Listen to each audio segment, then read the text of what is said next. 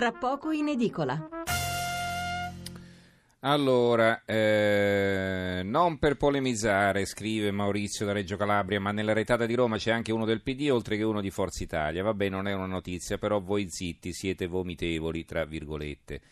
Ma allora lei non ci ascolta. E una delle domande proprio che ha fatto al eh, nostro ospite del Messaggero, come mai non ci si limita a pagare solo quelli che governano, ma anche quelli dell'opposizione? E lui l'ha spiegato lo abbiamo anche detto che c'era uno del PD e uno di Forza Italia, chi è che nasconde le notizie? Cioè, non facciamo sempre questo vittimismo, nessuno ce l'ha con nessuno, guardate, eh, si, si, si spiegano i fatti, dovremmo nasconderlo noi, cioè, c'è su tutti i giornali questa notizia, dovremmo non parlarne perché altrimenti ci si potrebbe accusare di essere contro il Movimento 5 Stelle, guardate che è abbastanza così, abbastanza contorta questa forma di ragionamento, pensateci un momento.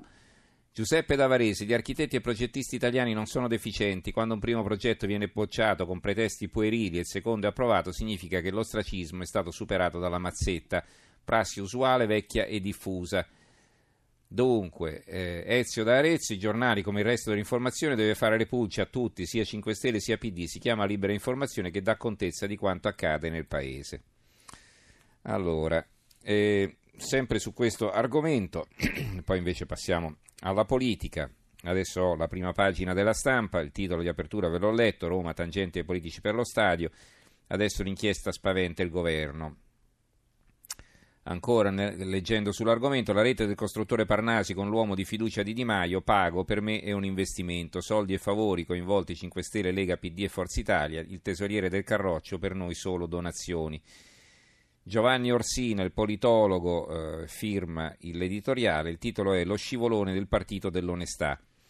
L'inchiesta sullo stadio della Roma non poteva capitare in un momento peggiore per il Movimento 5 Stelle. L'indagine è del tutto trasversale, non riguarda soltanto persone vicine o appartenenti al movimento, ma pure amministratori dei partiti tradizionali. È evidente però che in questa vicenda il coinvolgimento del capogruppo 5 Stelle al Campidoglio e soprattutto l'arresto di un uomo di fiducia della Raggi e dei vertici pentastellati il presidente di Acea Lanzalone rappresentano il fatto politico di maggior rilievo.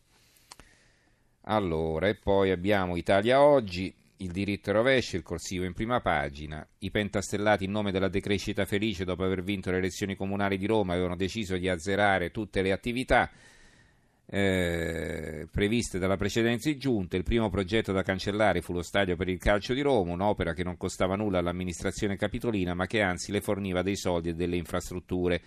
Di fronte alla rivolta dei tifosi, la giunta decise di fare lo stadio, ma di ridurne la cubatura cancellando gran parte degli insediamenti residenziali. L'impresa allora ha chiesto di ridurre anche le infrastrutture, ciò però avrebbe provocato degli intasamenti mostruosi nella zona. Si è lavorato a lungo su questo dai e ricevi, la magistratura pare aver accertato che queste laboriose trattative siano sfociate nel penale. Risultato, Roma non ha il nuovo stadio. L'aumento di occupazione prevista non c'è stata, in compenso gli uomini di partito più onesti del mondo sono finiti in gattabuia. Insomma, la partita non è riuscita e il partito degli onesti ha perso la faccia.